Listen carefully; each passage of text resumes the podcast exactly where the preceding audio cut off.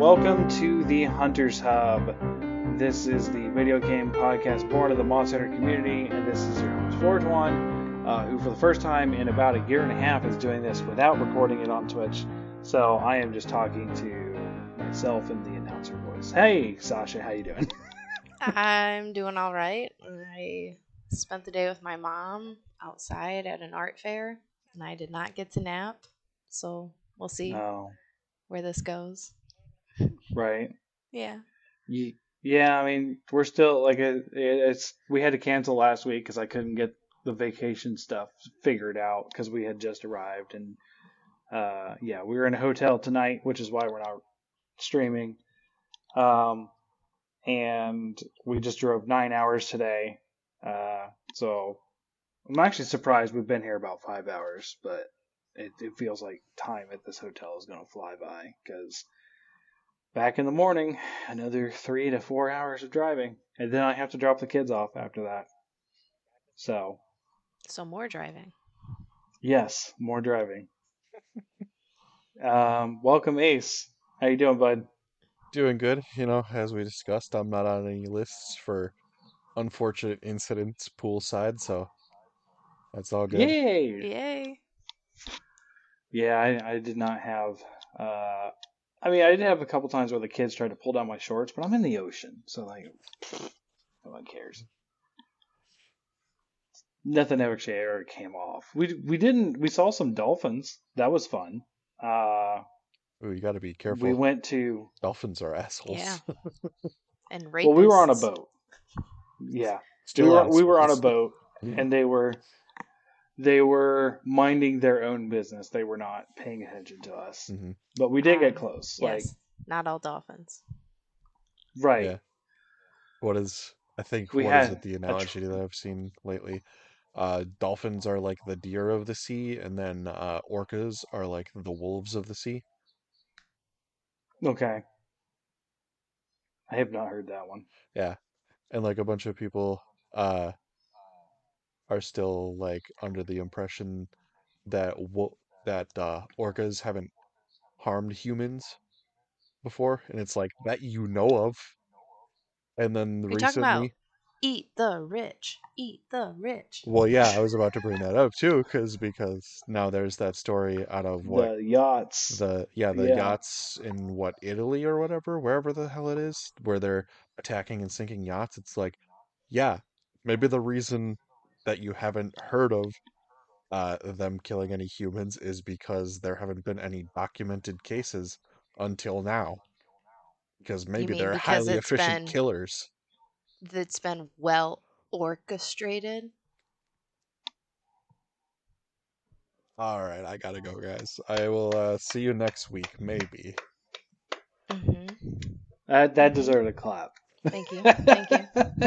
Yeah, and uh, I, f- I think it was uh, on one of the mornings that I was watching Alex. I put on a Oceans documentary on Disney Plus, and uh, brought up how they, how orcas on at some beaches will uh, like mer- like sort of maroon themselves to get seals, hmm and then they'll wriggle themselves back into the ocean. And then there are also certain dolphins that do like the same thing, get fish. Like they'll just go in a group and corral all the fish towards the shore and get the fish and then uh, wriggle back into the the sea. And it's like They're brilliant. they're they're a lot smarter than a lot of people are giving them credit for. And Oh yeah. I don't know. That's just one of the things that also adds to me not wanting to go into the ocean. Aside from the fact that we have like not explored upwards of 85% of it. Well, see, I'm not I'm not afraid of the ocean, but I I don't uh I didn't particular like it was good to have the girls go, but for me, I feel no connection to it. I've I was just like a YouTube documentary that I will send you and we'll see if that changes your opinion. Have you ever heard Okay. of the the uh concept slash theory of abyssal gigantism? yes, I have. Yeah. Yeah. Megalodon, Megalodon doesn't exist. Don't even try. No, not even necessarily. I had this argument.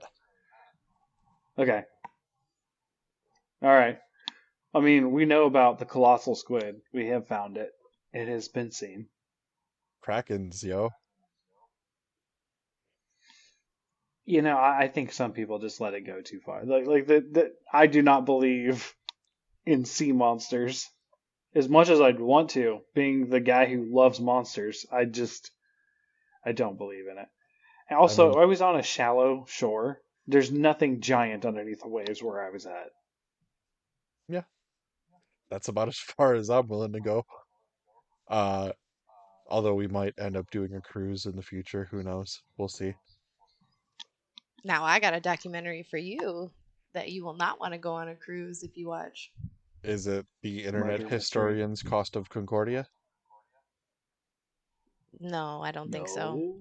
No. Okay. No, it's on uh I think it's on HBO. It's the one about when COVID outbreak started and everybody got stuck on that cruise ship for like a month. Ah, Oh, I heard about Yeah. that. That was terrible. I mean, there was That's also a series, I forget on what streaming, maybe it was um Hulu about uh murders and stuff on cruise lines where people have like thrown their significant others overboard and whatnot.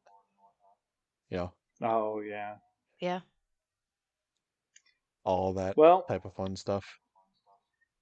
All that being said, uh, my daughter Cece has decided that she is a real life mermaid, and the ocean is one with her. And she is, she was legitimately extremely sad when we had to leave the ocean Uh, every time. uh-huh. Like she loved it. Like the moment she stepped foot in, and we the, the first day we were there, it was very violent waves. Like you could not walk out to shore without getting knocked down.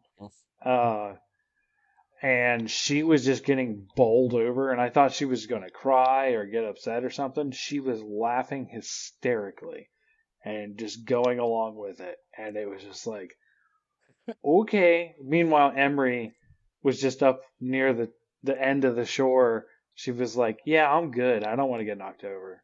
I'm I'm good." Um. So, yeah, I I don't think you're going to convince Cece to get away from the ocean with any documentary. She's decided it's her life now. She is so enamored with it. Um.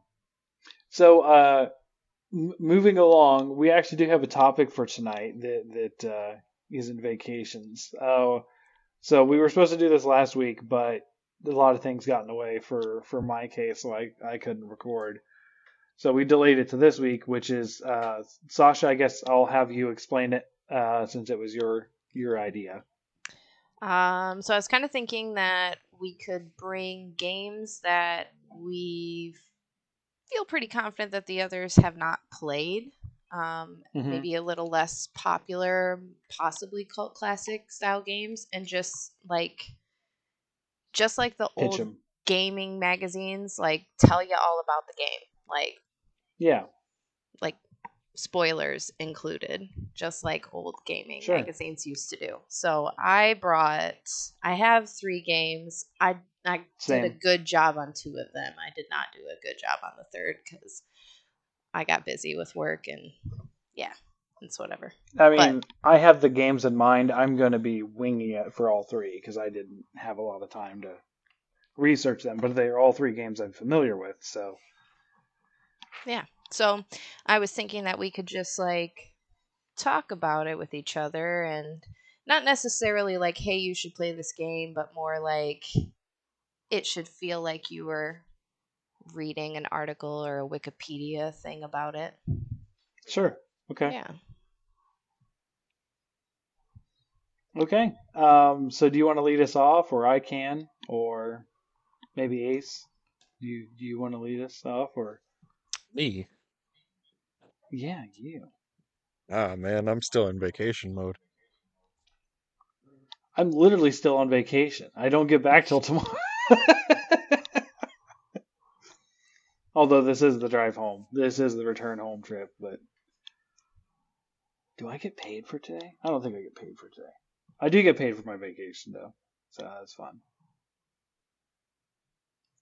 All right, well I'll, I'll start us off. And I'm going to start us off with uh, my weakest entry um, Okay. because there's not a lot to it because uh, it is an old school fighting game. And when we say old school, I mean it is literally like two people beat each other up. There isn't a story mode. It is just arcade, just to see who's the better pilot per se. Um, so it's uh, One Must Fall 2047. Uh, and this is actually so old it's abandonware. No one owns this property anymore. Um, I don't think the developers are around in any capacity at all. I don't think they've become other companies. I don't think. I don't even remember who the developers are, honestly, because I had, like I said, I didn't have time to really delve into look these things up. But what's so cool about this game is that it is uh, it is a fighting game, and I know not you guys aren't super big on fighting games. I know Sasha, you've played some Mortal Kombat, but you've you've been kind of like eh on it. You- You're not Yeah. you're not super into it. Now, the reason why I liked this game is because it was for a PC game at the time, and uh, to me, it was pretty revolutionary that you could play two people on the same keyboard. So you would have uh, essentially a WASD with some buttons on the left side of the keyboard for one person, and the arrow keys and number pad inputs for the second player. So you can actually like split screen co-op on a PC, which hasn't been a thing in a long time and still isn't a thing for this fighting game. And it's it's really it's the theme is really cool to me, even though I'm not super big on uh mechs and that kind of stuff, but it is giant robots and they all have their own moves and stuff like that. But they don't have any statistics like speed or power or anything. They just they're just the move set. So then the statistics that are like speed and power and that kind of stuff that, that they kind of balance the fighting game around are the pilots. So you choose a pilot and then you choose your move set. So you choose your statistics and then you choose your move set essentially. So pilot plus um, mech. And there were some really cool ones. Um, although the fire one looks like a giant vacuum cleaner with eyes.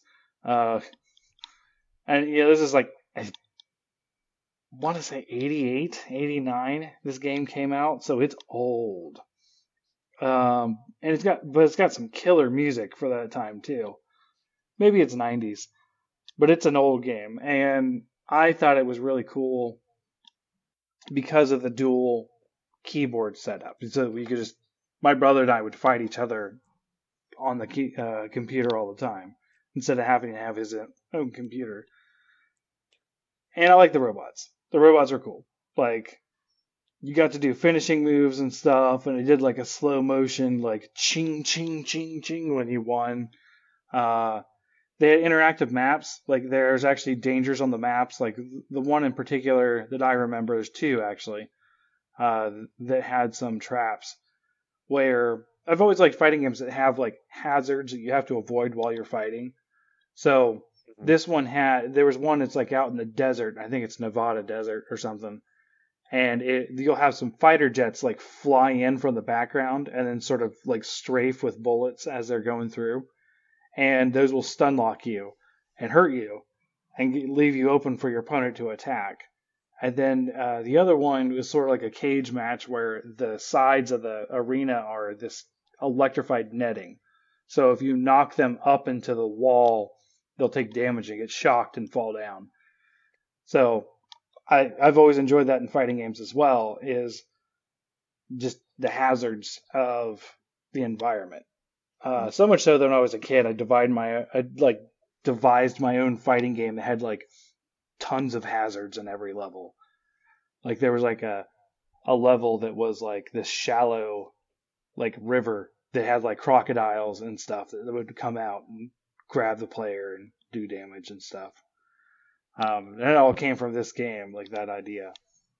Uh, so One Must Fall 2047 uh, is like I said, I can't say much about it because it is just a fighting game. There's no, there's, there's not really much of a story to talk about. It's just beat up your friends and have fun. Um, so yeah, there you go.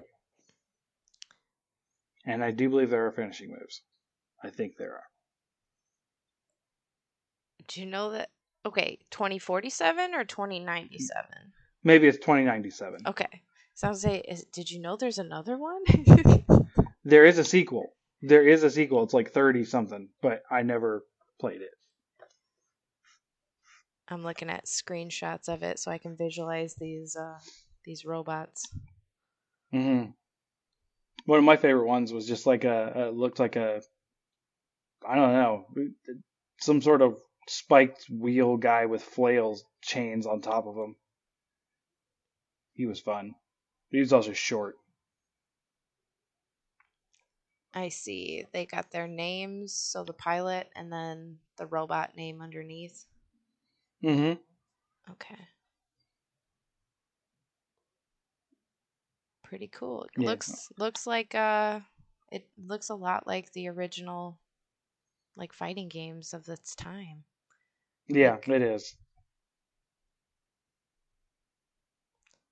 this a DOS game? Yes, it was. Yeah, okay. yeah. I think you actually have to have DOSBox installed to play it these days.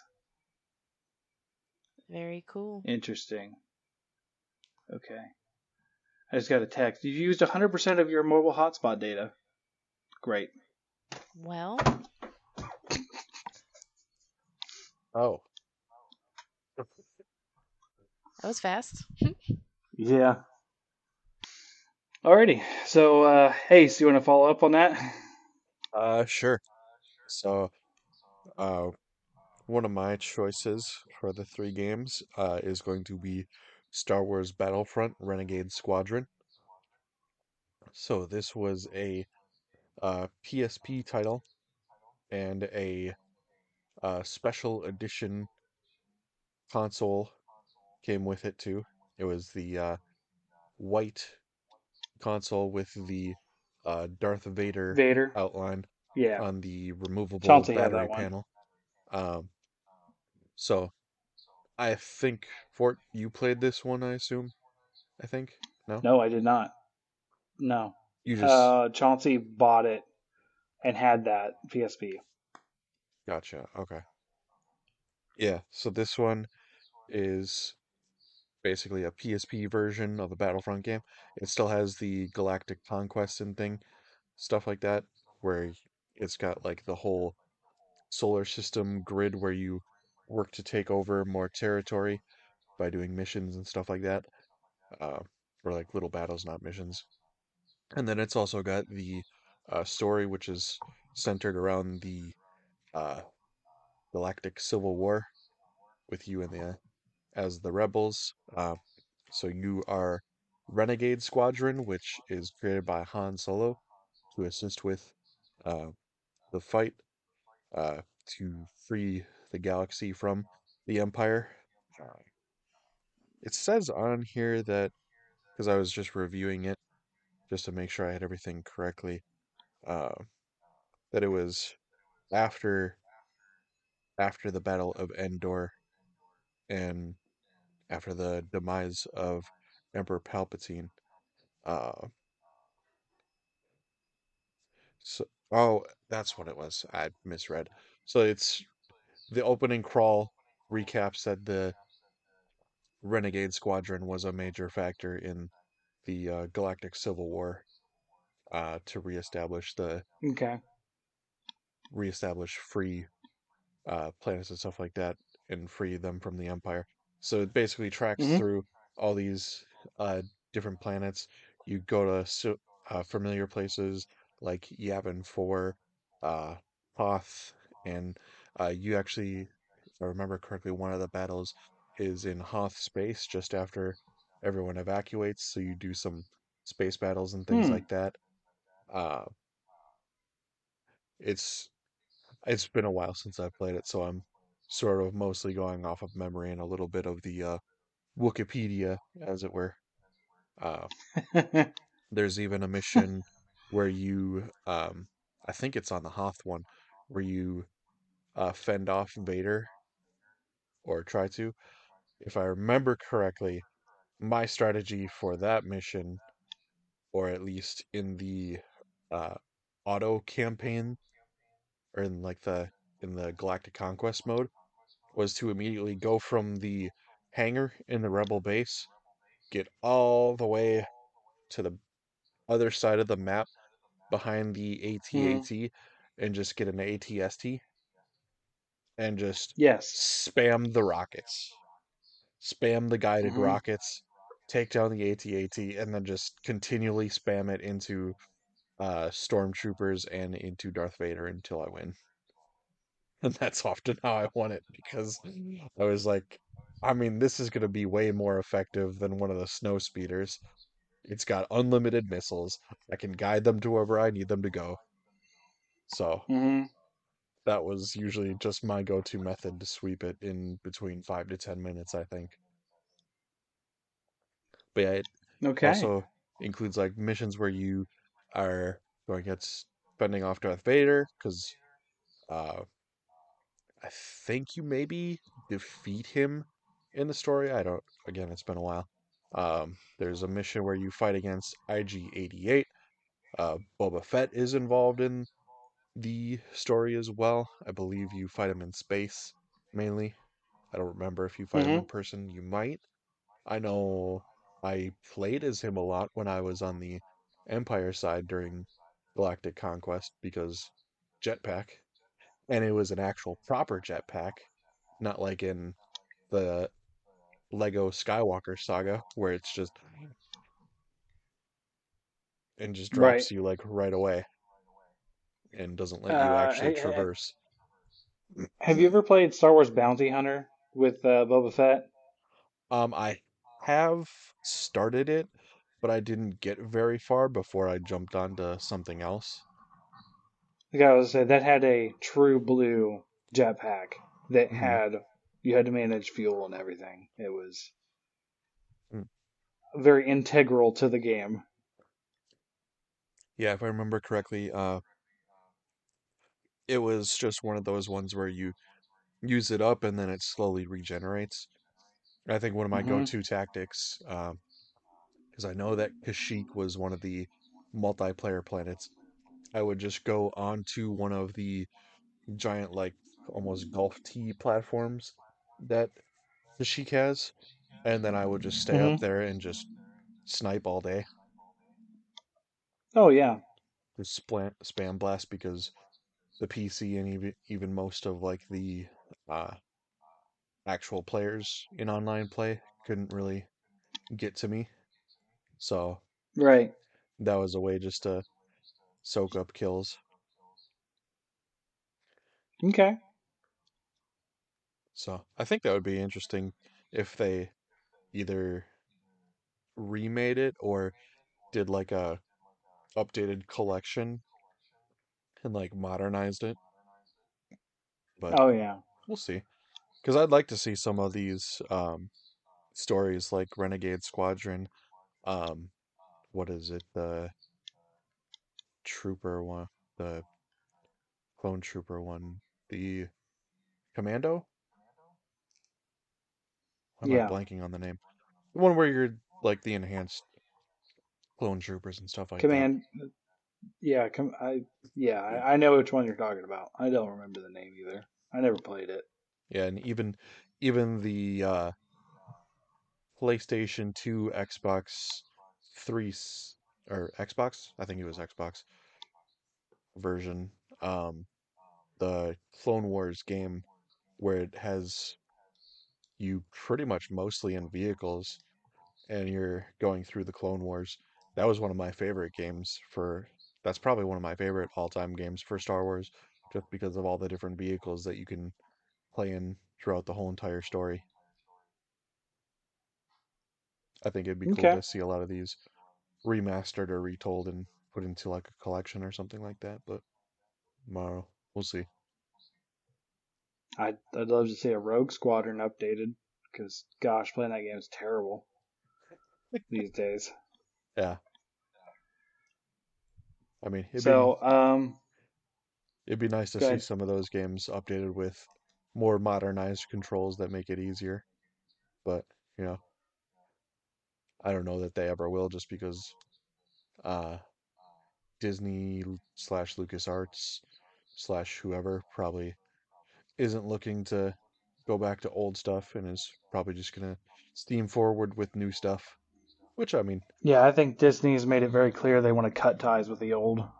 Yeah. Except for, um, well, funny story. I actually had a debate with my uh, mom and dad uh, when we were watching t- like a TV movie uh, during the vacation, where Disney was like 50 years of Disney, and it like showed all these different like Disney movies and stuff, like clips of them. And the last clip was from the la- uh, Return of the Jedi, and I was like, "No, that's not Disney history. They don't get to claim No. Yeah. that. no. You don't. th- No, you you own it. Yes, they- but that is not part of your history. Did they include And my mom was like, "Well, "They own it." No, they didn't. They didn't include any Marvel in it. That's even weirder. Like, What? Yeah. hmm. So I was just like, "That's the dumbest thing I've seen." My mom's like, "They own it. They can do whatever they want." And I was like, "But they're talking about their history. If they want to talk about their history, they should have shown like one of the more modern movies in that clip." Because they showed more modern stuff like Moana in those clips too. Like hmm it's not like it went from Snow White to Last Jedi. Like Yeah. so I, I that was that was a debate. I don't remember, I don't remember what day it was, but that was a debate. um okay. Uh anything else for the uh, Star Wars game? What was it? Uh Battlefront Renegades? Renegade Squadron. Okay, Renegade Squadron.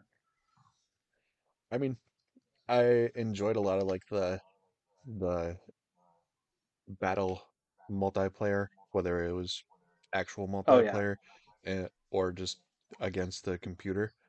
Uh, Bots. Yeah. yeah, because they had like capture the flag. They had like the essentially like the team deathmatch where like each side starts off with Mhm. like 150 uh soldiers and then whittles Respawns. down to zero. Yeah. Re- reinforcements or whatever, yeah. yeah. I hope uh if there is another Battlefront game that it's not, you know, infested with microtransaction loot crates, but we'll see. I mean, you know, will be. Well, if it's EA, I mean, 'Cause- yeah, they did they did lose their exclusivity with Star Wars.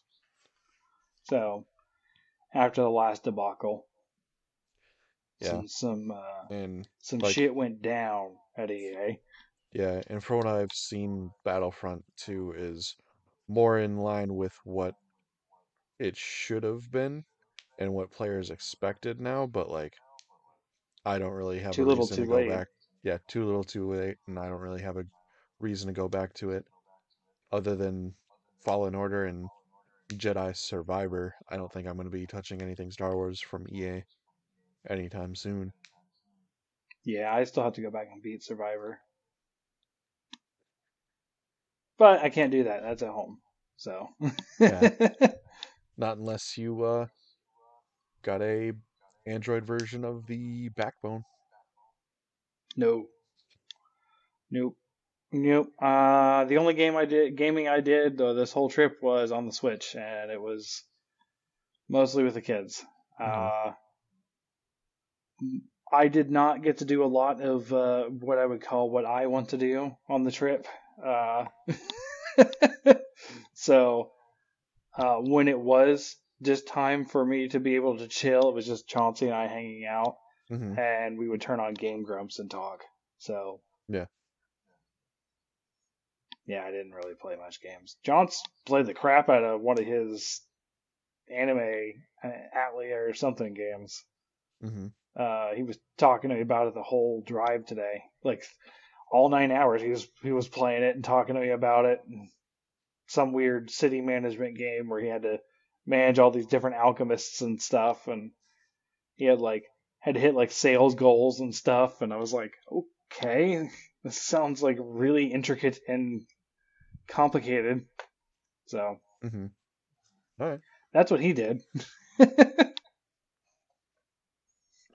um. So Sasha, what's what's your first uh, game magazine entry? Mm, all right. So I realized with the every time I do quiz questions with you guys that I can guarantee to stump you with point and click stuff. So I picked Pretty much. Well, point and I felt like I did okay with one of them. So I picked point and click um, Yeah. for two of my games. So the first one I picked um, is one that I used to play with my dad. Um, it is available today, but when I played it, it was a DOS game. So it is Mhm. Full Throttle, which came out in 1995, and it was developed by LucasArts. Um, Mhm. and it's along the lines of like the Maniac Mansion, Day of the Tentacle, um, that type of Right. game. So it's Tim Schafer's first game as the project lead and head writer and designer. And in this game, you play as a protagonist named Ben, who is the leader of a biker gang. And okay. you are framed for the murder of this motorcycle mogul. So think like like the CEO of Harley Davidson is murdered and you, Ben, are framed for it and so you need to clear your name. Um, Okay. So some of the things that this game was known for at the time was that it featured full motion video and action sequences, and it was the first to have um, within like these point and click games, the first to have a contextual pie menu where you could have very specific interactions with the objects in the screen. It wasn't just pick it up and move it. It was like you could push it, it. you could yeah poke it, you could smell it, you could lick it, you could like do weird shit with it. Um, which is Oh, where no. a lot of the humor comes from. Um, I think in in uh, Tim Schafer games is like if you make the character do weird things with the objects, like it's gonna he's gonna say funny things back to you about it before he does it. Yeah, I, I think uh, Monkey Island eventually touched on this a bit later Yeah. on. Yep, Monkey Yeah. Island has the same thing in it. Um, Yeah. it was also the first computer game to employ Screen Actor Guild voice actors instead of having in-office actors to record. Oh, Yeah. okay. Um, so some of the professional voice actors, um, Ben is voiced by Roy Conrad, and Mark Hamill voices Adrian Ripburger, who is the antagonist. Mm-hmm. Um, Hamilton Camp is Malcolm Corley, and Kath Soucie Soucie is Maureen. So these are all like I guess really well known uh, people, including I guess we all know Mark Hamill. Right, Um, right, for sure. we also have licensed music in this um, and as this game has been re-released each time the licensing has stayed the same so um, Hmm. a lot of the music is by a band called the gone jackals um, but that's carried over every time so this game is available now um, on game pass i think it's on i think you can get it on playstation as well and then i guess there's going to be some uh, something that Microsoft is rolling out where there's going to be like 1300 retro games available for like a yearly membership or a lifetime membership. And oh, okay. I saw that a lot of these games, these old classic PC games, are going to be on there. Um, so Maniac Mansion, Full Throttle, Day of the Tentacle, all of those are going to be on there. So this game is still readily available. So some Okay. uh, basic information about this game. Um, like I said, Ben's the leader of the biker gang. He how he ends up getting framed is that he's supposed to be escorting this elderly like CEO of of this motorcycle company, but they end up getting ambushed, and his he, he gets ambushed, his bike is sabotaged, and he ends up not actually being there when he gets the CEO gets murdered. But Hmm. all of his like gang was there, and they they are like either dead or like indisposed in some way. So he has like no way to clear his name. He gets rescued by Maureen, who's a mechanic. And spoiler alert, she also ends up being the illegitimate daughter of the CEO. Um, and he was his intended, like, he intended to change the will so that she would inherit the company, which is why he was sabotaged, like, murdered in the first place, was by, like, somebody on the board who some wanted some succession shit. Yeah. That is some drama. Yeah. Um Yeah. So it is a it's a game I played with my dad. Um I remember specifically like my dad getting stuck pretty early in the game. Um and I was the one that figured out how to do it and this had a lot to do with the radial menu having so many different options that like Oh, it was a lot yeah. of trial and error of what you needed to do to move forward and there was a puzzle in a junkyard and there was a Yeah. junkyard dog that you needed to get past but he would fuck you up if you didn't have the food like it was like a steak that you had to get um, to distract him but the steak was somewhere else Hmm. Okay. so, um, other things. This this game was influenced by Hunter S. Thompson's Hell's Angels, the strange and terrible saga of the outlaw motorcycle gangs. Okay. And um, there also was a peyote hallucination scene that they cut out of this game, and it ended up being the inspiration for Psychonauts. Oh, jeez. Okay. Yeah, Okay. yeah. Wow. That is that is an elevator pitch for a for a game. I think I have seen at least the the, the title art for this game, but I Probably. have not seen gameplay. It um it did really well critically. It has an 86 in Metacritic. Okay. Yeah. But uh i do recommend it um i think it holds up as well I, I think that there's really not too much of a difference with the remastered version other than a graphics upgrade it's the exact same game so Okay. Okay. Um. So, uh, my second game I have talked about a lot, uh, but uh, and I have talked like anytime we talk about redoing or re- you know having someone redo the, a game, this is always on my list. Jeez, that cough came out of nowhere. Jeez.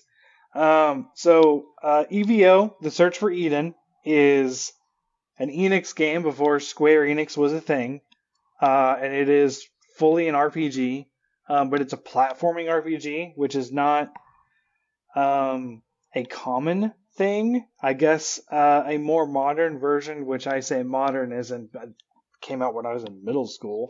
Uh, Maple Story is kind of like this. Um, which was more like an MMORPG that was a platformer.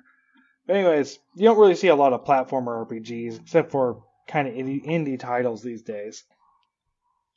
But your mission is to progress through life in its various ages to become the strongest being so that you can become Gaia's husband. Uh, the story in this thing is bonkers and I love it. Um, there's aliens uh, there are uh, various other entities trying to stop evolution and stop your progress specifically. Uh, there's the dinosaur rights, which are the evolution of dinosaurs uh, trying to take over the world. Uh, there are uh, there's a family of Yeti that you have to kill as a boss, uh, who the baby Yeti is the only one you spare, and he screams, Mommy, Mommy, Mommy, Daddy, Daddy, Daddy. And then you meet him thousands of years later, and you have to fight a boxing match with him because he became a boxing gorilla, and he's a boss at the end, uh, like near the end of the game. And uh, he talks about how his ancestors were screaming, Mommy, Mommy, Mommy, Daddy, Daddy, Daddy. Like you're like, oh no, what have I done? I've created this monster of this boxing monkey.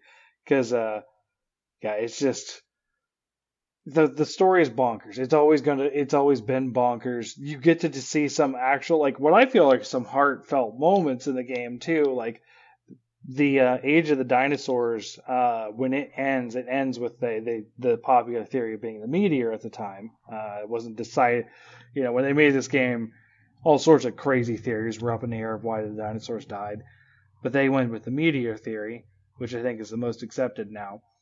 But it plays the the sad song in the game. It only has one sad song. Uh, there's only a few different songs in the game, which I, I think the music in it's great too. But um, you just get this slow scroll across all of dinosaurs as they're dead and hit with meteors. They have special sprites with all the meteor killed T Rexes and Triceratops and stuff, as it's just like playing the sad music. So it's got a lot of drama and stuff, and it's got secrets, uh, like tons of fun secrets. Um, one of the like uh there's this I've talked about the secret evolutions before. Uh like the one that turns you into a mermaid uh specifically for this one area of the game. Uh there's the secret of turning into a human uh as as one of the combinations of evolutions you can do. But there's also secret crystals that turn you into things that aren't uh, available to you in the game.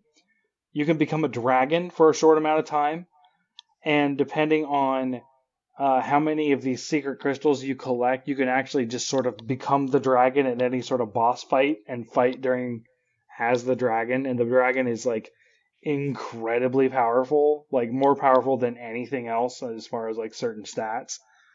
Um, you can become a pterodactyl uh, at one point. Uh, so you you go under a storm cloud and it just abducts you up into the air, and suddenly you're in this pterodactyl land uh, where you have to like traverse this storm cloud maze. And then if you find the right crystal you can evolve into a pterodactyl which will reset all of your progress. Um, but at its core this game is like i said an rpg where you are eating food to get evo points which is mostly meat uh, plants are usually health and EVO points are meat. So mm-hmm. apparently, screw you herbivores, you don't get to evolve. Um, even though you can pick herbivore parts. And you evolve various parts of your body throughout the age. So you start as a fish, and you get to do all these crazy ancient fish things like uh, Dunkleosteus, like jaws, which are like the big giant bony fish of the ancient world. Uh, you get to do like shark dorsal fins, and you can just become this amalgamation of this just crazy monster if you like, or you can try to become something real if you want as well. Uh, and it goes through fish, then you become an amphibian, and uh, as you progress, you also lose the ability. Like you can no longer alter your hands and feet once you're uh, no longer a fish because your hands and feet just have to be hands and feet. Like I don't know why they took that away because several animals have specialized hands and feet, but whatever. Um, so then you like fish, amphibian, reptiles, which is the dinosaur age, which lasts for one era, but then you become a mammal, and that lasts for two eras, and that's that's the only era in which you get to keep your progress is the mammalian era. And the cool thing is you can actually choose not to adapt, and you can choose to stay in the old forms. Uh, this is something I learned much much later on in playing the game. Um, unfortunately, though, if you choose to remain a dinosaur in the Ice Age, uh, you will continuously take damage and you cannot walk on the ice. Uh, I mean, so yeah. you are just handicapping yourself. Um, is it is it beatable though? Like, could you? I assume it? so. I, I think I think I've actually seen a playthrough where someone did. so say, yeah, I mean, if Mr. Freeze taught us anything. what killed the dinosaurs? the Ice Age. My terrible Arnold impression. And I was gonna also uh, say earlier. Uh, so would you say uh, to turn into a dragon, you need a uh, secret stone? Yes, you do. Yes. Uh, Spoilers, not So- spoilers. Yeah. There's a lot of fun things to do in this game. Uh, it's if you just like play through the game normally, it, like any other RPG, I feel like you can get uh, intensely long if you're playing it casually. Casually, um, but if you're focused, uh, you can probably knock this out in three or four hours. Like it's Mhm. it's not a uh, it's not an incredibly long game. Uh, there is a lot of grind if you want to get certain EVO things, because you do you do get to do like the make love not Warcraft. You can literally just like farm the lowest level monster for all for end of all time and still get EVO points, unlike other RPGs. Like you can just play it safe and just kill the lowest thing, Yeah. which is what I did as a kid. Uh, but as I grew up, I was like, no, I need to I need to figure out paths in order to go faster and go for bigger stuff. Yeah. Um, but yeah, it's got, in my opinion, it's got great music. It's got fun gameplay. It's got a crazy, just bonkers ass story. Uh, like the dinosaur dinosaurians are just funny to me. They literally just look like grays, like gray aliens. They're just green with blue eyes, and they're like, "We're dinosaurs. We evolve. We're the evolved form of dinosaurs." And they're just like, "What?" Um, and of course, I've talked many times about Bolbox, which is just like literally just the giant amoeba that looks like a penis and a ball sack that just It screams though. when he does. Look- I Google imaged it last time we talked about it. yeah. Uh, so it's just it's just insane, and I love it, and I think more people should play it. maybe maybe just to experience it, maybe not. Uh, you know, I'm not sure. I'm sure that people aren't going to love it the way I did as a kid, but um, and I know people didn't because it's still a collector's item. It's still two hundred dollars to get a to to buy the cartridge uh, with no box, like just in whatever condition cartridge is two hundred dollars because it was such a rare SNES game. So there you go. That's that's my magazine portion for E EVO. All right. Ace. So, shocker, not shocker. Just try drawing from my childhood. Another PSP Right. game, uh, Ace Combat 10, Skies of Deception. So, wait, wait, 10? 10 was on the PSP?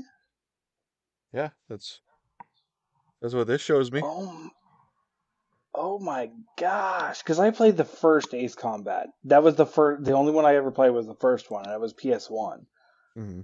But it feels like not a lot of time between PS One and PSP. Ooh, okay. I mean, there was Ace Combat games. there were some on PS2 according to this as well, because apparently there were um, mechanics that carried over.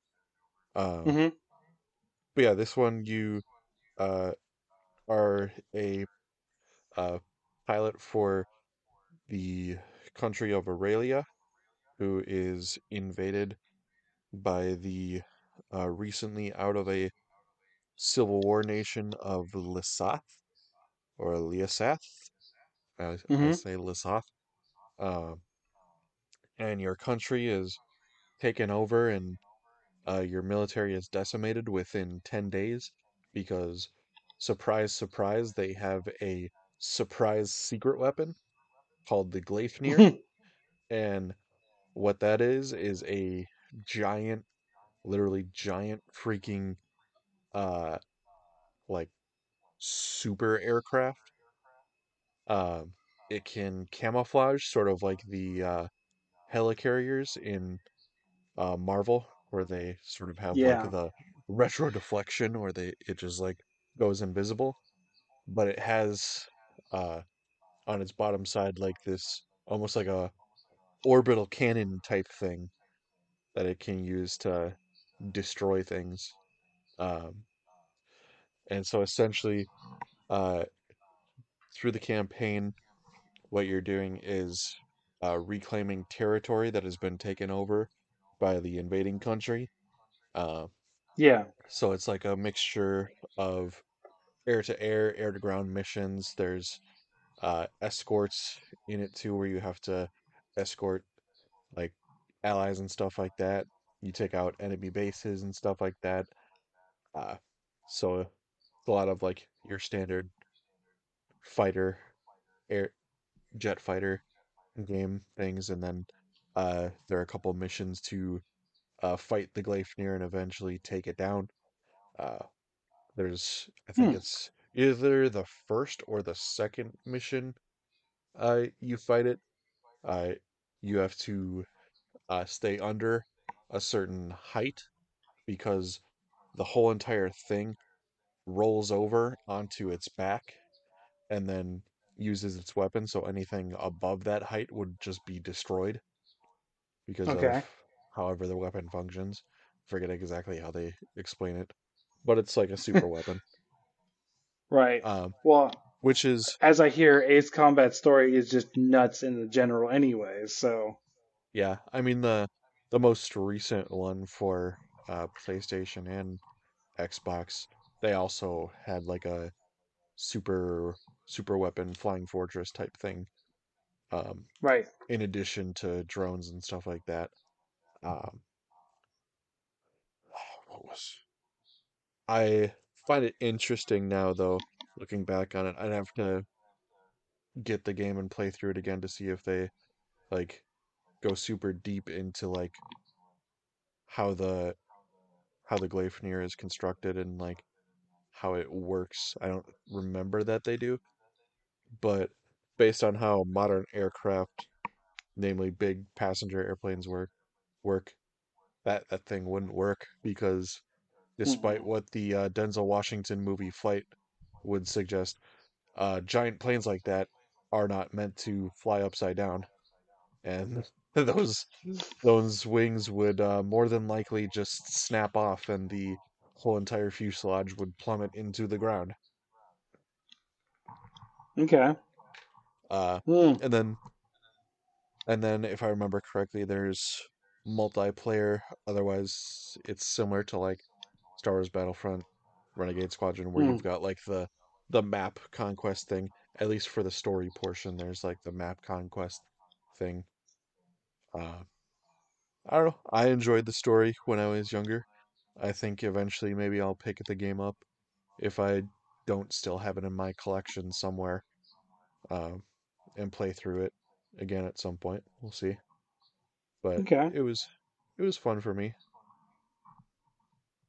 Okay. So Ace Combat 10. It surprises me that it's that high in the number series on the PSP. Honestly. Yeah. I always referred to it as Ace Combat X because I didn't I wasn't cognizant of the whole Roman numerals thing. So, whatever. Oh. Oh, okay. Kind of like how people call it Jason X instead of Jason 10. Yeah. Yeah. Okay. so Ace Combat 10. Cool. Um, which I don't know. I might actually check that out at some point. I need to go back because the Ace Combat series just sounds like my kind of crazy, and I do like you know pseudo flight sims where you actually get to fight. So we'll we'll see. I Yeah, did play the first one at least. That and um, I also enjoyed doing uh, Tom Clancy's H.A.W.X as well. Mm-hmm. That was on PlayStation 3. I don't know if you ever played that. It's also a similar thing No. where like you're playing through a a uh, sort of World War story or like a war story with fighter jets and stuff like that. Um, more modernized and stuff like that, where you have like F-22s, F-35s, things like that. Uh, there's also like a sort of like a Death Star trench run as one of the final Mhm. missions where you're flying low altitude through a canyon until you can get to the strike zone and then you pop up and start firing on the base that you're meant to. So Okay. there's a couple fun games out there, fighter fighter jet games out there that I'd recommend. I, I played a lot of Blazing Angels. Is the, mm-hmm. is the series that I played. Yeah, I think I played that. I because that's largely World War II, right? Yeah. Yeah, I forget forget which one it was, but it was PS3 era. I'm pretty sure. So one of those. I played it on the I played it on the Wii, so Yeah. All right. All right. Uh, so Sasha, what, what's uh, your next one? All right. Um, next one is also a point and click. Mhm. Um, it is a sequel to another game that I didn't play. Um, and they're not really necessarily related to each other, where you need to have played the first game to play the second one.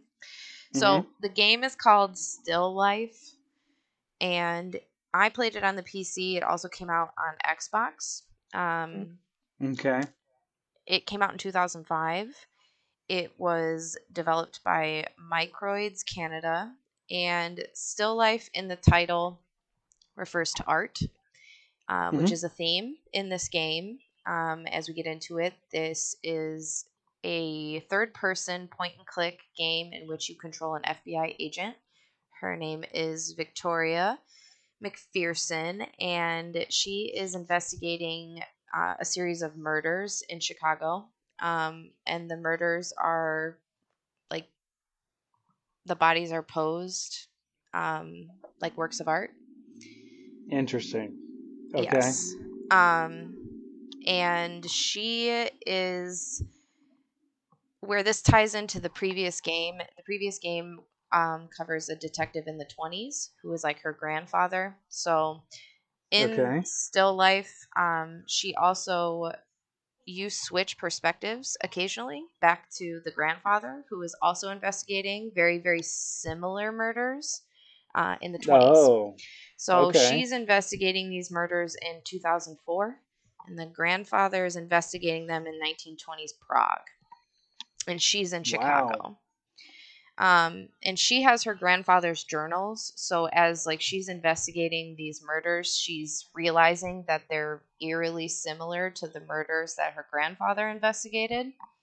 So you get to switch back to also investigate his murders. So um, within our story here uh, in Chicago and in Prague, both murders are targeting sex workers and then obviously like Mhm. posing their bodies in these like really macabre scenes.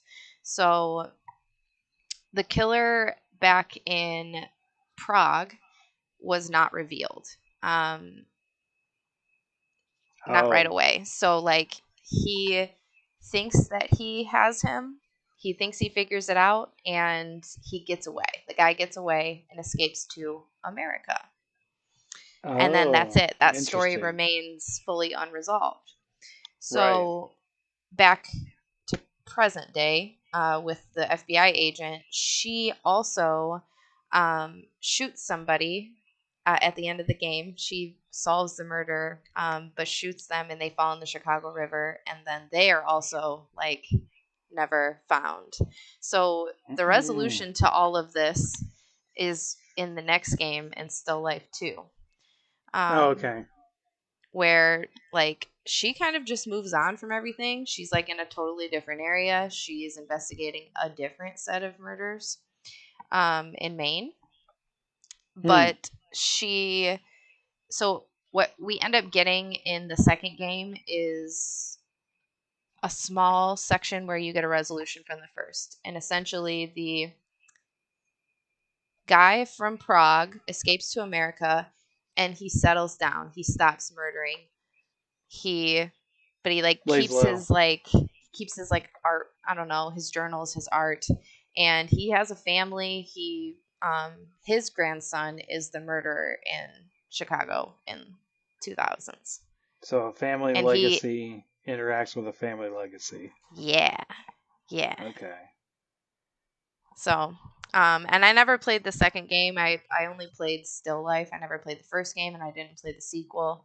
Um, I I remember being really upset about the first game not having a resolution, and I think that that's part of why it didn't it didn't do as well as it probably could have because it is a, a technically sound uh, point and click game. Like I think it goes along Mhm. the lines of if you've seen or played any of the like CSI or the Sherlock Holmes or the Law and Order games, it's really really similar to that. Um, but it's Mhm. a little bit darker, a little bit grittier, I think. Um, I, I do think they're rated mature. Um, I do remember that the crime scenes were pretty pretty gory for like a point and click game, in my opinion. Yeah. Um, so yeah, that's that's my second game, Still Life. Okay. Still Life. I was gonna say that sort of reminded me of the recent movie, the the Secrets We Keep, where a woman who survived World War II, I think she's specifically supposed to be Jewish, um, suspects her neighbor mm-hmm. is a escaped Nazi and kidnaps him. That's sort of what that reminded me of. I haven't seen it yet. I want to, although I t- I took a got a- very different. 5.9 out of 10 on IMDb. So Okay. I took a very different approach on a movie thought. Have you guys seen the Owen Wilson uh, movie Paint? No. no. Oh man. So it's Owen Wilson as like a spoof slash fictionalization of Bob Ross. Oh, I heard of it, but I haven't watched it. It I is watched that yet. hilarious. It is funny. And Mhm. it is it is not like like it is not like slapstick funny like you normally like Owen Wilson would do with like Wedding Crashers and you know that kind of stuff where you know he's more overtly funny. This is a very subtly funny movie. mhm. Um, and Chance and I have been quoting this movie because we watched it together with mom and dad a couple weeks ago, uh, constantly because there's because he's being Bob Ross, right? And Bob Ross is like the happy tree guy, like just had a little happy tree here and da, da, da. In the whole movie, he speaks in whispers, so he doesn't like raise his voice. So there was this point where he real he he figures out that they hired a new painter to to, to be on the television spot next to his, uh, who's like a more modern, younger painter, and he was like, "I'm gonna go in my van now," and then ev- Uh-huh. and then the the woman who was like new to to to being around him was like is, is he all right? And then the other women are like he's so mad right now. That is the most angry i have ever seen him. So like so when someone is just like just like normal they just do something normal it's like that is the most angry i've ever seen him. We, we've started doing that to each other. Yeah. because like oh man he, he was like uh there was another point where he he goes into the to tv producer's like office and he's like the the guy is like are you gonna yell at me? He's like yes i'm yelling at you right now. You can't do this. Like just with like that flat tone of like or or he'd whisper or something. Oh gosh. It's it's so good. You guys got to see it eventually. Mhm. but yeah. Because still life i was thinking uh but bob ross Because was of art. landscapes. Yeah. Yeah. uh yeah and there's this this funny bit where they keep thinking that he's sleeping with different people and he's just painting them a landscape every time. It's just him like in a private landscape painting session with them. It's so funny. Um anyways uh so so my third game uh i have talked about this game a few times and i actually i i, I played this a little bit on the trip uh because it's it's I, on i have a version of it on the switch which is a definitive version but i originally played this on pc back in 96 97 maybe when i was a Mhm. kid uh, it's an interplay game, which, uh, as you may know, interplay eventually became Blizzard. Uh, and that is uh, The Lost Vikings. And The Lost Vikings, uh, another platformer of, of sort of, it's not a platformer in the sense of like Mario or Sonic. It is a platformer in the sense that you are on a 2D pla- plane. You need to get from point A to point B but it's more of a puzzle game than it is a platformer. Uh, there are platforming sections. I would say that one of the characters are a bit of a platformer, uh, and that would be Eric the Swift. Uh, you have three very bombastic characters, which are uh, Eric the Swift, who is the red bearded Viking. You have Olaf the Stout, who is the blonde, heavy-set Viking who uses a shield, and you have Baleog. Uh, I always called him the Bold, but I guess his name he's actually called something else. I realized uh, Baleog the something, and he's sort They- of like the fighter. They put them in Heroes of the Storm. They did, yes, Yes, that's so cool. and they are a tri unit in Heroes of the Storm. You actually control all three of them, uh, and uh, yeah, they they're they are a uh, they are also an Uldaman, uh, the dungeon in World of Warcraft. Uh, when they redid Uldaman, they made them more prominent. Um, they uh they are a very classic Blizzard uh, team, uh, but I would say their personality and their quips are very funny. Um, they all have their own special abilities to sort of solve the puzzles and get through the the level. And not all the puzzles are very easy or uh, I- I'll just say this: I never beat beat the game. In the several years that I've gone back to it, uh, I think the closest I came was high school, and I literally couldn't get past Candyland. Huh. Because Candyland has uh, monsters that are copies of the said Vikings, and they are very hard to defeat. Gotcha. but uh, there are basically the gist of the story is you are Vikings who go out hunting one day to sort of introduce who they are, and then after a good day of hunting, they're sleeping in their homes, and a spaceship comes and abducts the three of them to put in a collection of various people from around the world, uh, sort of like the collector from Marvel. I would Yeah. say And, that's uh, like as an episode of Star Trek like that too. oh, okay. Uh, I should have had water. I forgot water. Anyways, um, you uh, you get abducted, uh, and um, you're just trying to escape and get back home to your to your families. And uh, in your misadventures of trying to get home, you travel through various times and places.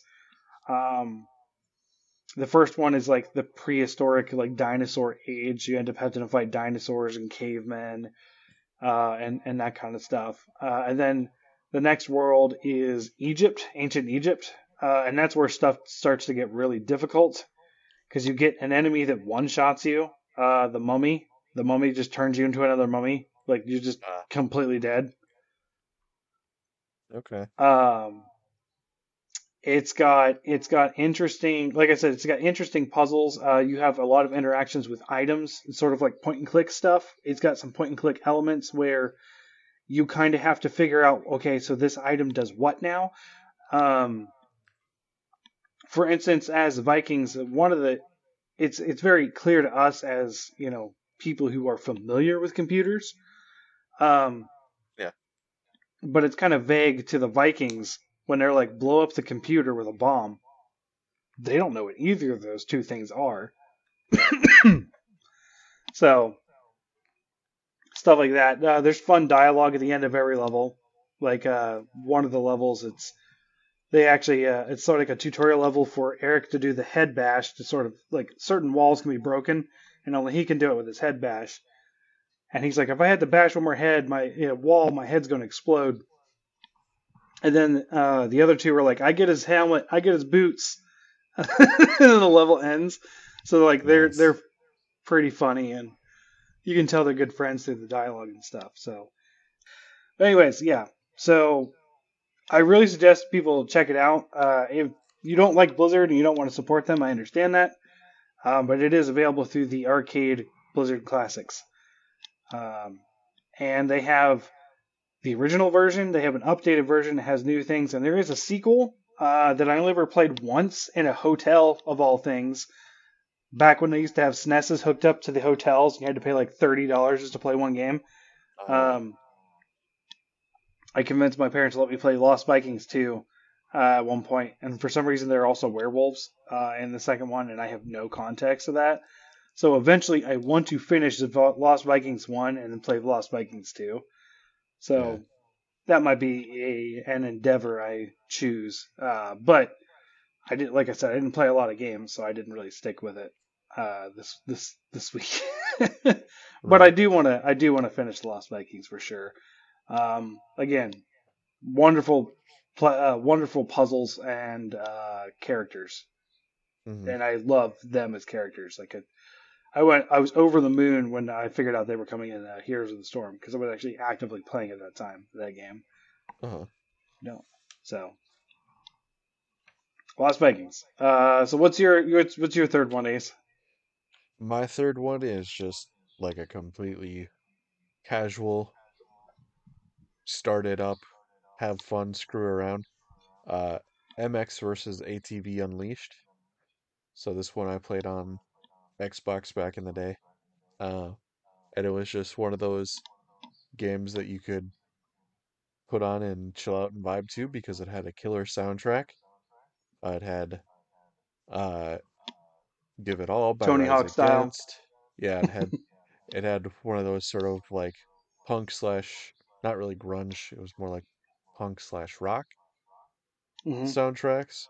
Uh, so you can do like a lot of uh racing between like dirt bikes, ATVs. Um, I think they're technically called funny cars, the ones that are like off-road trucks or whatever. Uh, I believe there are even monster trucks. There's helicopters and airplanes and stuff like that. All sorts of hmm different things. Um, you could also do like hill climbs and stuff like that, where you go up like steep elevation and try to get to the top. I often didn't do those just because I couldn't figure out the mechanics of it. Um, Yeah, I don't know how people do that in real life. That's insane. I've seen some of those. yeah, yeah, definitely seems like a good way to uh, get hurt. Get hurt? But I mean, Yeah. I mean, there are people who have been doing it for years and years and know what they're doing. Hats off to them. Not something I'd do ever. Have you seen the ones Um, they do like dirt bike obstacle courses where they hill climb like constantly and like jump between pillars and stuff? It's nuts. yeah, I've seen stuff That's like that. It's crazy. It's all crazy. Um, you could also do like a bunch of free play and stuff and just go and drive around the courses. Um, Listen to music. one, yeah, yeah. Like I said, they have uh, uh, "Give It All" by Rise Against, and I usually always try to time like a really big jump with the with the point between the chorus, uh, where it has like the dropout in the audio Hmm. before it kicks okay. in with the that type of thing. Um, in free play too, with some of the maps that were sort of open and didn't have like a fenced in track area. Uh, if you got to the edge of the map, it would start having like a rumbling noise, like if like almost if you were just constantly pressing headphones in. So it sort of has like that ambient rumbling noise, and then there'd be a shotgun blast sort of sound effect. And your character, if you were on like a dirt bike, um, and really any vehicle, would just be like immediately launched. And if you were on a dirt bike and stuff, your character would just be ragdolling through the air, and it would send you like towards the middle of the map essentially. So that was sort of like their way of resetting you off the invisible boundary or wall on those maps. Is shotgunning you away. Yeah. So that was always a funny aspect to me of like all of a sudden I just hear the rumbling and I'm like, all right, let's just go through it and and you're just flying through the air and then you just Back ragdoll back when ground. ragdoll physics were uh, brand new and hilarious. Yeah. And then there was I also mean, they're like still hilarious, but yeah. And then you could also uh do like stunt stunt challenges and arenas arenas and stuff like that. So I would be constantly backflipping. I could never figure out the uh 360 though. So I would usually always just oh, go for a backflip. I think I Yeah. At most had only ever done a double backflip. I don't know if I ever did a triple.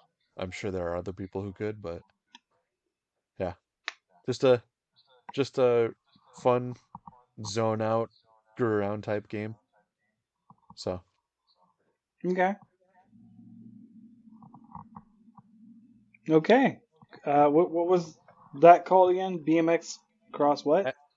MX versus ATV Unleashed.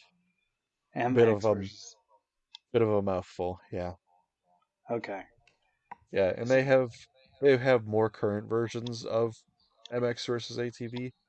Uh, but that's the one that I've really only ever played. Okay. Well, the the retro ragdoll shotgun sounds like worth it. So I mean, it worked for me along with the soundtrack, so yeah, Right. like oh yeah, I'm sure the too- soundtrack is a big thing.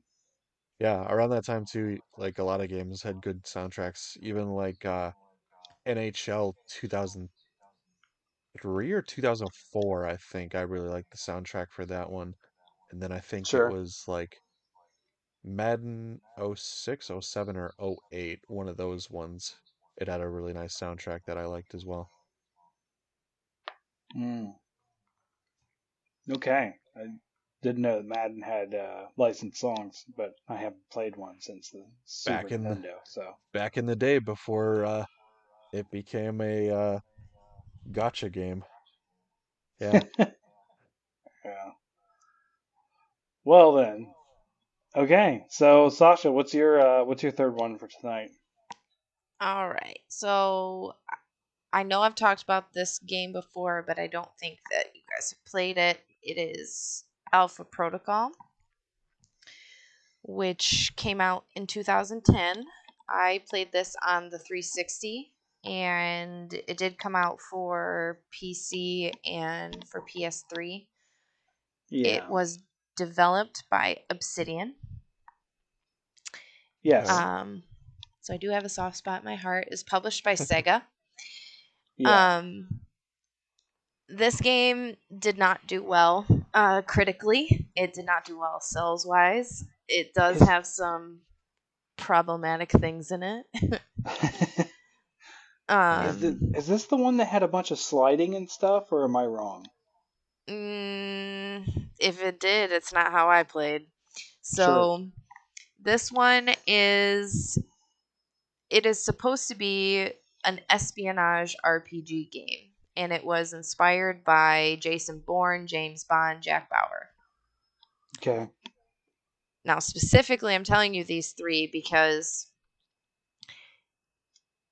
it is supposed to be this three stances within the dialogue tones. So, like, when you think about Mass Effect with the dialog Mhm. trees, you've got Paragon and Renegade.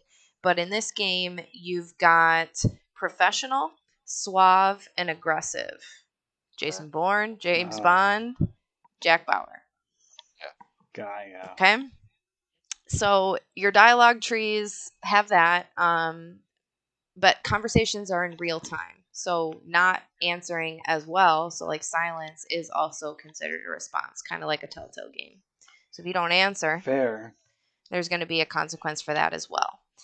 Um, Which is which is something that Monster Hunter Stories needs to learn. Silence is an answer. yeah, I mean it is. So, um, I will You never not have- take an opportunity to shit on that game. you have um, We know. you you have customization options for this. Um, it's kind of limited because you are a named character. You're Sure. you're an agent named Michael Thornton.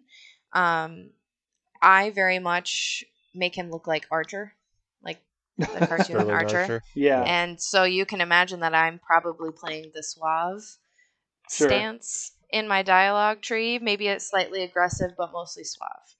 Um, certain choices uh, within your conversations and within the missions are going to open up or shut down um, storyline, story branches, and Okay. potentially relationships that you may or may not build with your handlers um, or some of the like other characters in the game. There's four different romance options.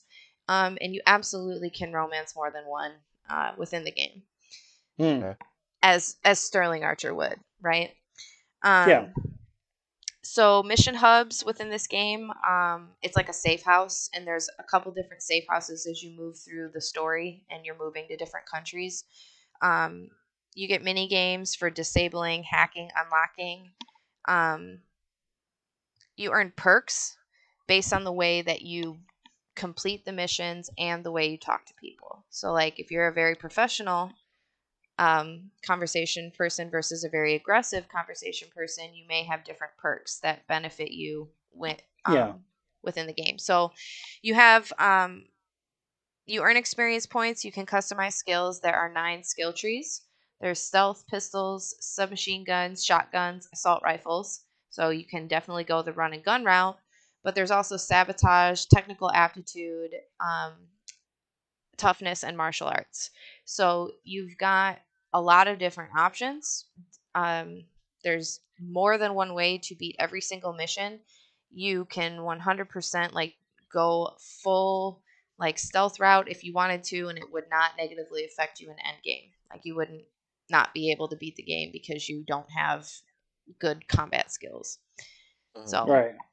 um, where this game kind of took a hit critically was that the AI is not awesome, so it's a pretty easy stealth game if you choose to go the stealth route. Oh, Yeah.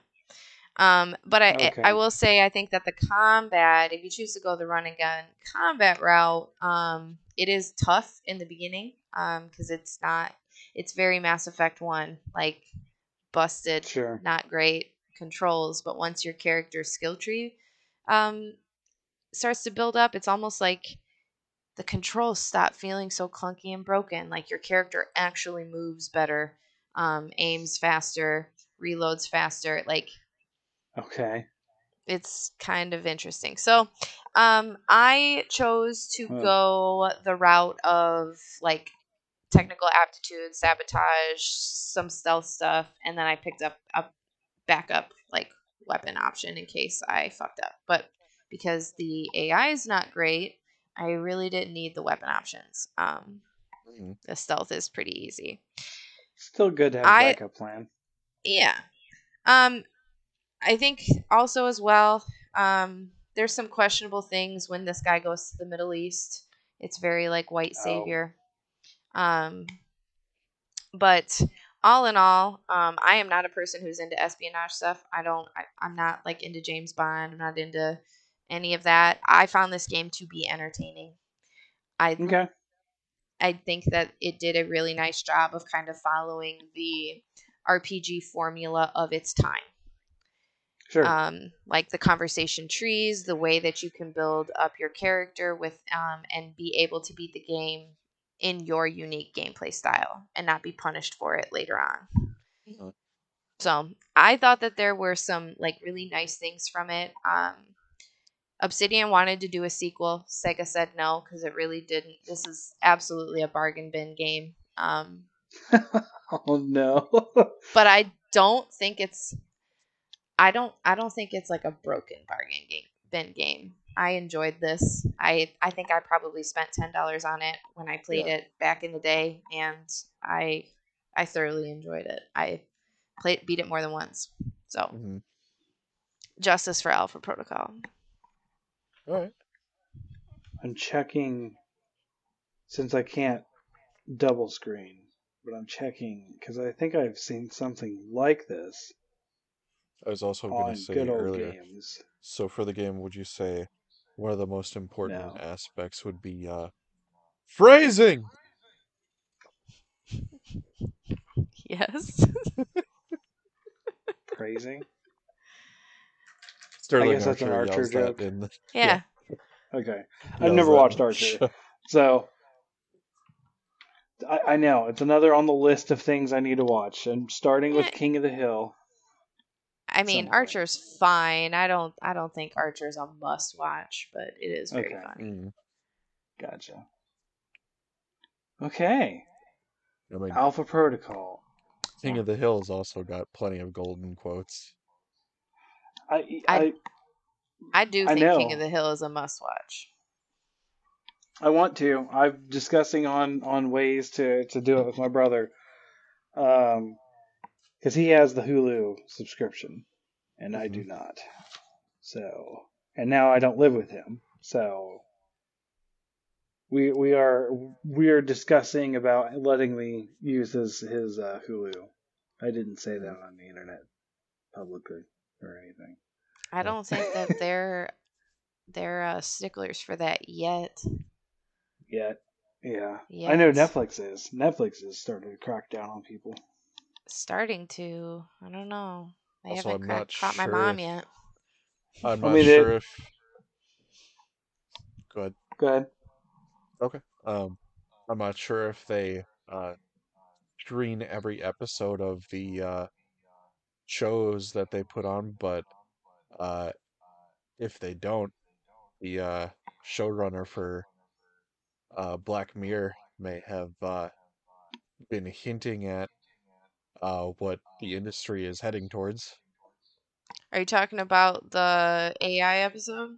Yeah, because I don't know if you've been sort of following slash keeping up on the writers and now writer and actor strike going on, but it's come out that apparently their uh companies were planning on creating AI copies or digital scan copies of at least background actors, paying them for one one day's work and then uh using their AI or their uh, arti- artificial scans or their 3D scans in perpetuity, and then those actors don't get any royalties or anything like that, which is sort Yeah, of the mean, whole entire. There, there is a legal precedence there for using your likeness.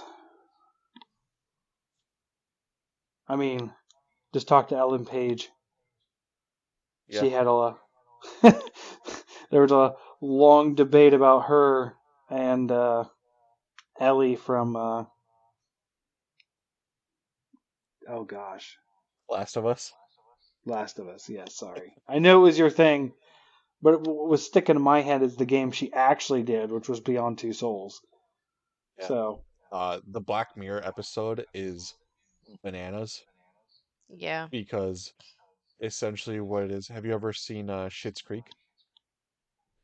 no, but I've seen the uh, memes from it a lot. S- The, The, uh, actress who plays Alexis. Uh, yes. She's the main girl in it. Essentially, she's like one of like the higher ups at like a tech company or something like that.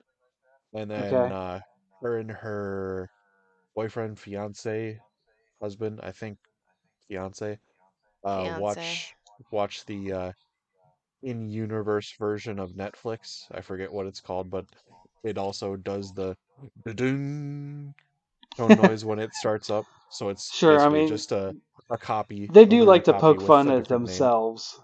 Yeah. Yeah. Uh, and the name of the show is Joan is Awful, and her name is Joan. And the Oh, no. Joan is played by Salma Hayek.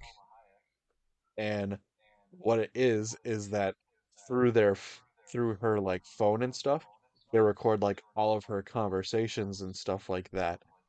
And then the show using AI uh and a digital likeness of Salma Hayek li- like verbatim reenacts what happens in her life Oh and no. show it's it shows like situations that lead to her uh, fiance leaving her and then her life starts to spiral because then she like loses her job for uh, being like sort Violating the non-disclosure agreement.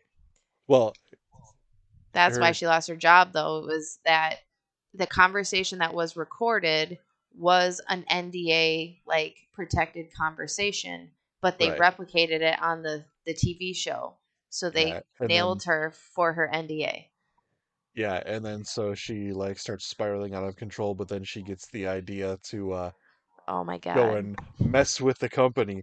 So she like door dashes a bunch of like fast food or she like or goes and buys it.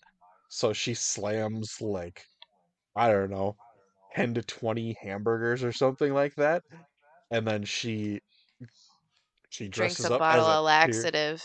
Oh, is that what it was? I thought she maybe she she eats like ten tolerate it. burgers and then drinks a bottle of laxative and then and also she was drinking all day liquor. yeah. And then she and goes she to the church she goes and to unloads. she goes to a church dressed as a cheerleader with air horns and crashes she a- a, wedding mid ceremony and like shits all over the church floor. And then the Salma Hayek 3D uh likeness does the same thing in the episode. And then in in the TV show it's recreating that with its own TV show at the same time. So it's like a never ending loop of just ridiculous ass stuff because then Salma Hayek's character is like reacting to there being a streaming service centered around her. So it's like a never ending cycle. And then uh, eventually the real Salma Hayek shows shows up to Joan's house and is like they're trying to work together to end it. And then uh, if I remember correctly, the whole thing ends up being like a fake simulation or something like that, wasn't it? Sasha, do you remember? So Oh, it's no. like yeah, it's like a. so Joan is not the original Joan. Yeah, And so, like, each- because within the the Netflix show that they're watching, she even watches herself watch the episode of herself, who's played by Cate Blanchett, not Salma Hayek. So Salma Hayek watches Joan is awful, played by Cate Blanchett, but then like then Cate Blanchett would have a version of Joan is awful played by another actress so there's like layer after layer after layer after layer and they're like just part of Yeah. code and it's Yeah, a never ending multiverse of code that's being generated by an AI system. So it's a never ending loop of craziness. And they're just a story and okay. a story. which is sort of similar to the uh what is it? I think it's White Christmas episode Yeah. where there's But the one guy who's like sort of torturing the AI copy of a guy who incidentally uh killed his ex-wife's father while s- seeing their uh estranged his estranged daughter essentially. And so this one guy is like just trying to get the confession and is so like essentially torturing this guy, but it's like a digital copy of the guy. Uh, It's like a digital recreation of his consciousness. Yeah. So it's literally going through like hundreds or thousands of years or something crazy like that. Uh, yeah, that is crazy. Holy cow. But yeah, all of that is to say how that relates to the current situation with like SAG and the actors um, and writers strike is that if you give if you give away like the rights to your likeness, they absolutely can do whatever they want with it. So like the Salma Hayek character is outraged because what she did on camera was done like in a church and it was so offensive to her that like her likeness was used in such an offensive way and Netflix was like, "Yeah, well, you can go fuck yourself because you signed this contract." So Right. that's just what it is and essentially like that that's not that it's going to go every single time to that extreme example of like laxative shitting in a church in the middle of a wedding but they can do whatever they want and then you got paid for a day of work like Right. and they can just do whatever they want with your image that's insane to me and unacceptable Yeah. And I don't know if you saw it today, but uh Ron Perlman is uh, proving himself to be a real one because he made a TikTok uh around the uh quote of a one of these execs who uh in an interview with one of the main sources said that their plan is to like essentially starve out the writers until they start losing their apartments and houses. And uh Ron Perlman was like, "We know we know who it is who said this and where where he lives. So you better watch out." Hmm. Like like those those things you're saying can be very dangerous and you can lose your house through a lot of ways like karma and accidents and stuff like that so watch out basically like you better be careful because you're gonna fuck around and find out Mm. and like Wow. i think it's like I said, I've been on a literal island, so I have heard none of this. Yeah, and I think it's interesting, sort of like the disconnect that a lot of people have of this, of like favoring the studios and whatnot over the writers and now the actors, since they've Mhm. joined this as well. Um, of like the, well, it's not a real job anyways, type mentality, and it's like, okay, then don't watch anything ever. Like, you Right. are if you engage with literally anything, even if it's like a real, real housewives or like a real world type situation, those those things are all largely still scripted. Those oh, things yeah. all still exist because of writers and a lot there, of the stuff there that are we truly watch- unscripted things, but there's not right. not not your average TV show or movie or anything else of that caliber is not going to be scripted. Like it's it's just not it's insane. Right. And so it's to me it's like these people are still doing a job and still providing a service that you engage with. So like whether or Uh, it- not you think that you know actors are lesser because they aren't working a quote unquote real job, they still do deserve to have fair pay. Like they still That's- deserve to be able to live off of their job. That's very weird because most people put actors on a pedestal. Like, Right. This is very weird to me. Maybe not the writers, but the, the actors certainly get put on pedestals. hmm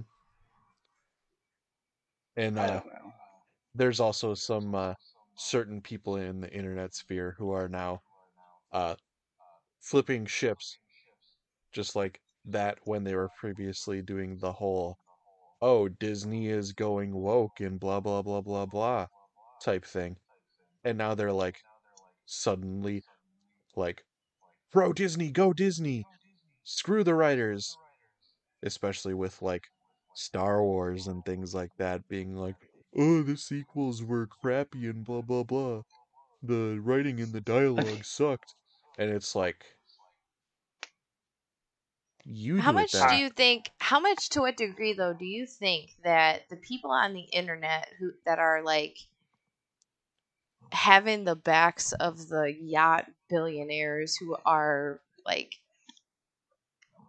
making these decisions that are actually just being paid for to say these pro billionaire opinions on the internet. It's That's not not actually their opinion. No, It's not a Uh, zero.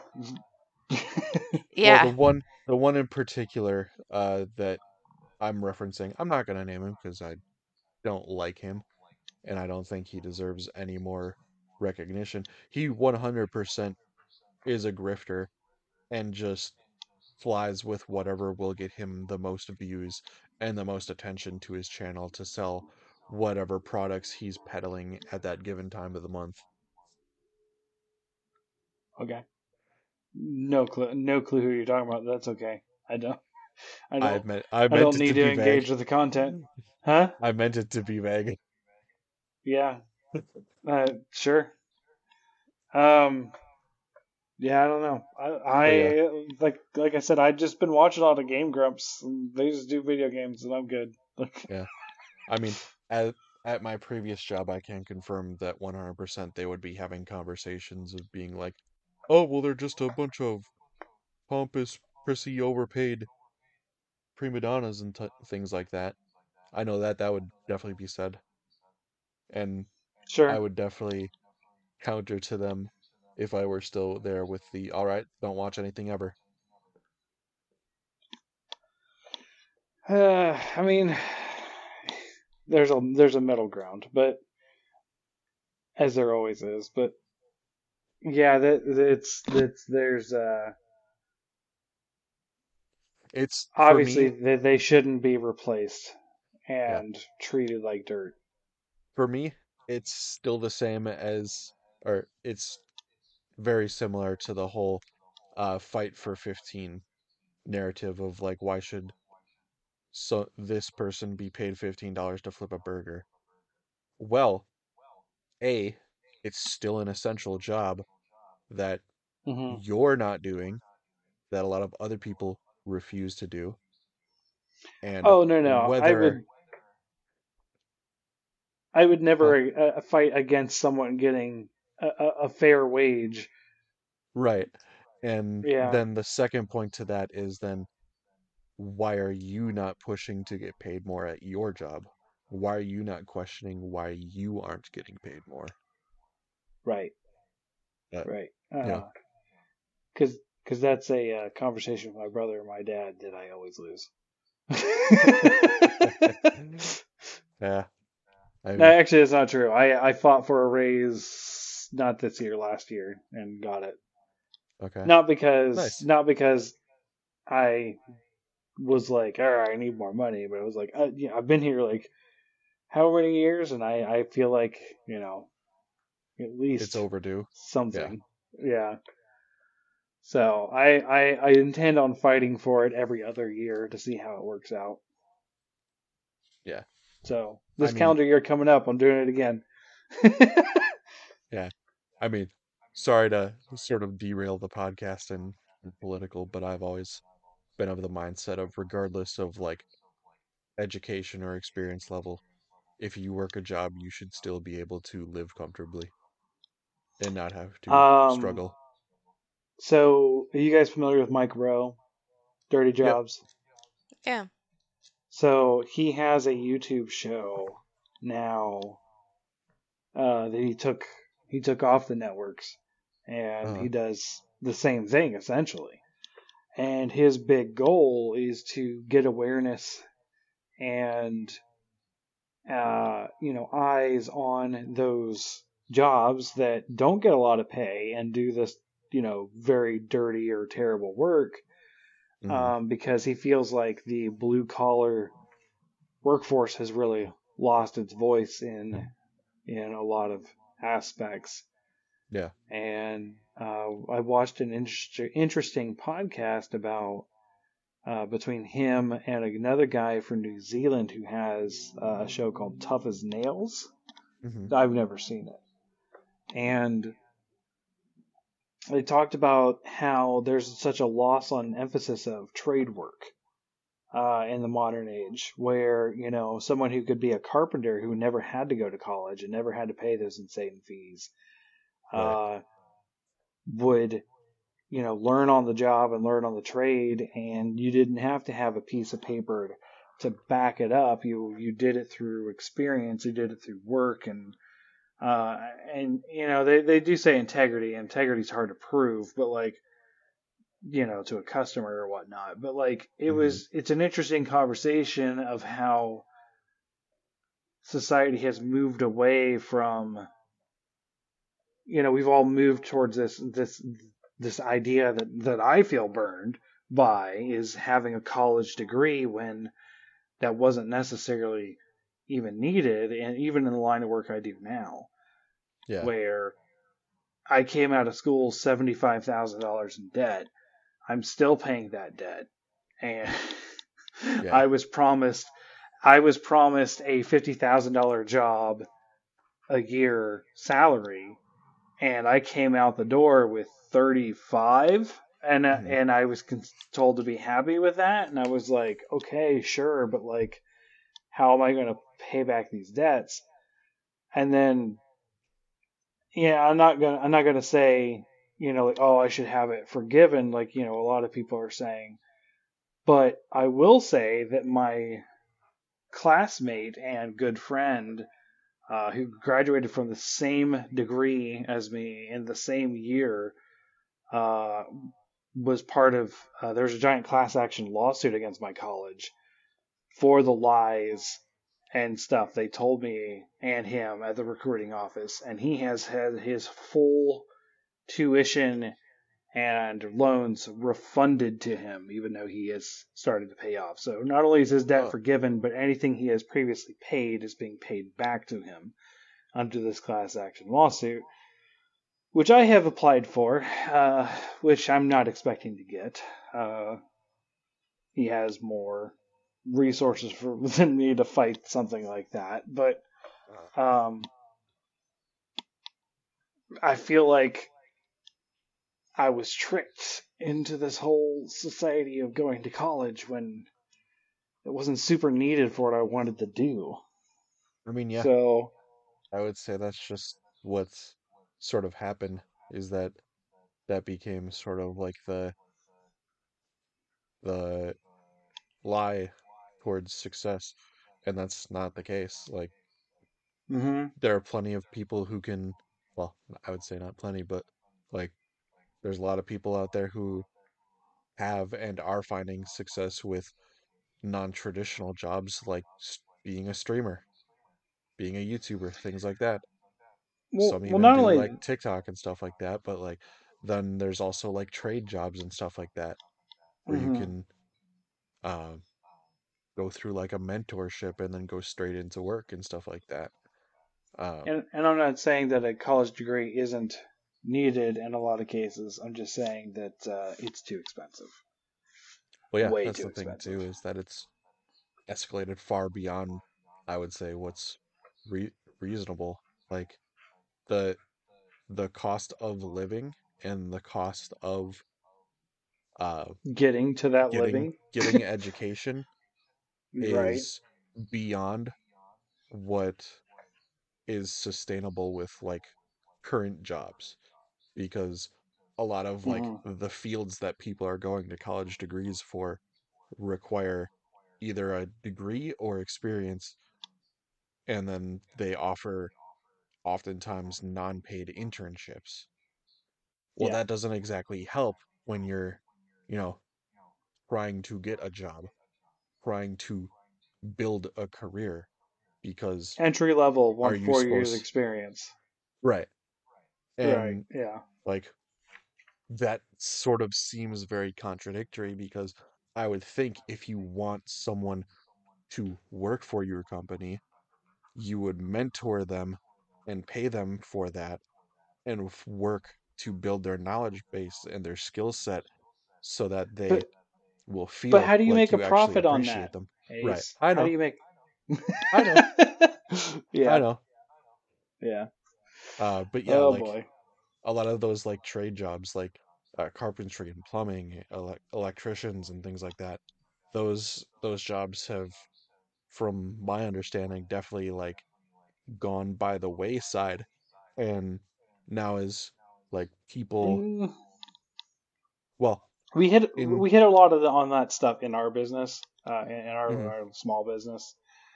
It doesn't go by the wayside. What ends up it being is that you have these smaller, more known companies that are local that are still being used, but eventually they start dying out, and then that pool gets smaller and smaller, and then people just don't know where to go.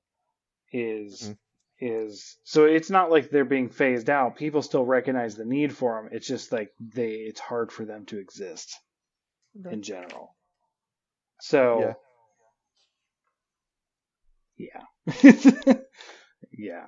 Um, we've worked with a couple of people recently who are very good at the the, the electrician side. My dad's actually a prof- uh, electrical engineer, so he can do some of it too. So yeah, it's it's interesting. Well, I think we've about hit our topic today. Uh, I probably need to get the girls; they're probably dead asleep. Uh, I mean, we we skimmed way past it because of me i just like it's okay. took took some stuff that was on my mind and ran with it my bad All guys Thought you were in Oh. vacation mode, Ace, and you got all political on us. I mean even That when is I'm on vacation vacation i'm still thinking about stuff like that That is talking about it. vacation mode for him. I mean- I mean, to be fair, I don't feel like I act very differently from vacation mode to, to in life mode in general. So, Mhm. I'm always thinking about games, regardless where where I'm at. So like, I get it, Ace.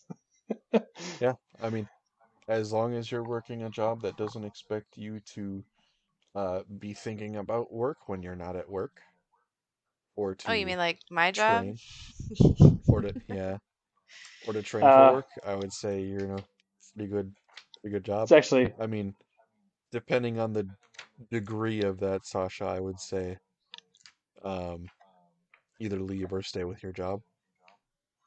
Yeah. One of my I one of my that's why she jobs. moved jobs to begin with to this one. yeah, it's it's more of like my personality. I can't I can't turn work brain off and like sometimes I'm struck with inspiration on ways I Mhm. can problem solve and I got to write that shit down and Well, like see, in that case, then I would say that's different and more acceptable because it seems like you enjoy your your work and you care about your work. But if your job is saying like you need to be uh practicing your skill set at home and your you know your family members or your friends should be uh sick of of hearing about this thing these things, it might be time to consider a new career path I, I will say that uh, that is how my dad operates, and he kind of expects us to always be on work brain as well, because there will be random conversations about work on vacation, like has happened, and I I am just like, yeah, cool, mm-hmm. uh, well, going your swimming now, situ- bye. your situation yeah, situation's that's also a that's bit how my brother though. is. yeah, My brother will check me. He's like, "We are not at work. Stop. Stop talking about it." hmm Yeah. Now there there there wasn't any specific conversations to happen on this vacation because that's why my dad takes so many vacations so he can stop thinking about work.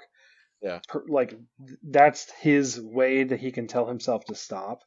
But like when we're like family game night, he'll be like, "All right, okay, okay, champ, you got to do this, this, and this," and I'm like, um, "Your turn to roll the dice."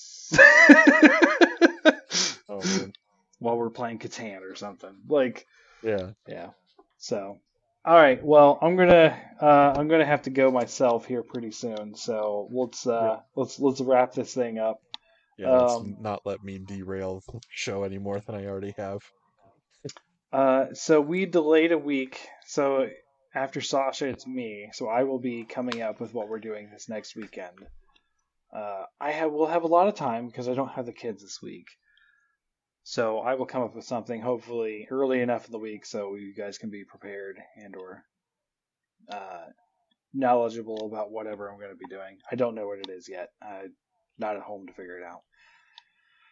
It's been weird being away from home because yeah, my my uh, worry from being away from home has been not as bad as usual because of my ADT app thing because of the house security thing, but like I still feel like I have to take care of a bunch of stuff when I get home.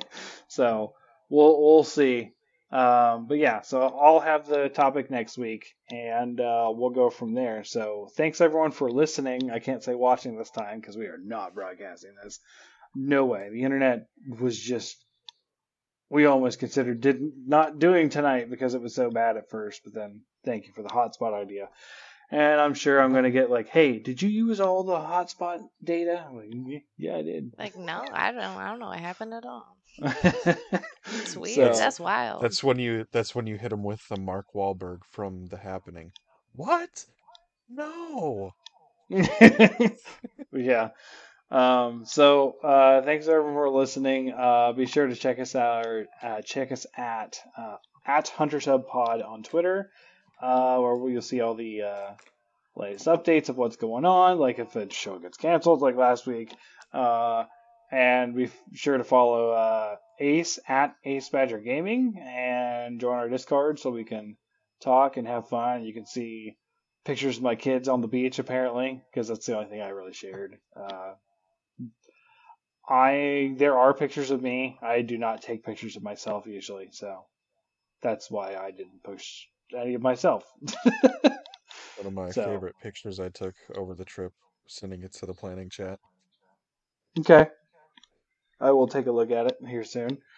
Um, but yeah, it it's uh, it's fun to be on the Discord and talk about stuff. Mossy's been pretty good about keeping us up to date with what's in the news lately and gaming news. Uh, I didn't read much of it because vacation, so Mhm. we'll, we'll uh, we have fun. So uh, thanks everyone for listening, and we'll catch you next week. Bye. See you later.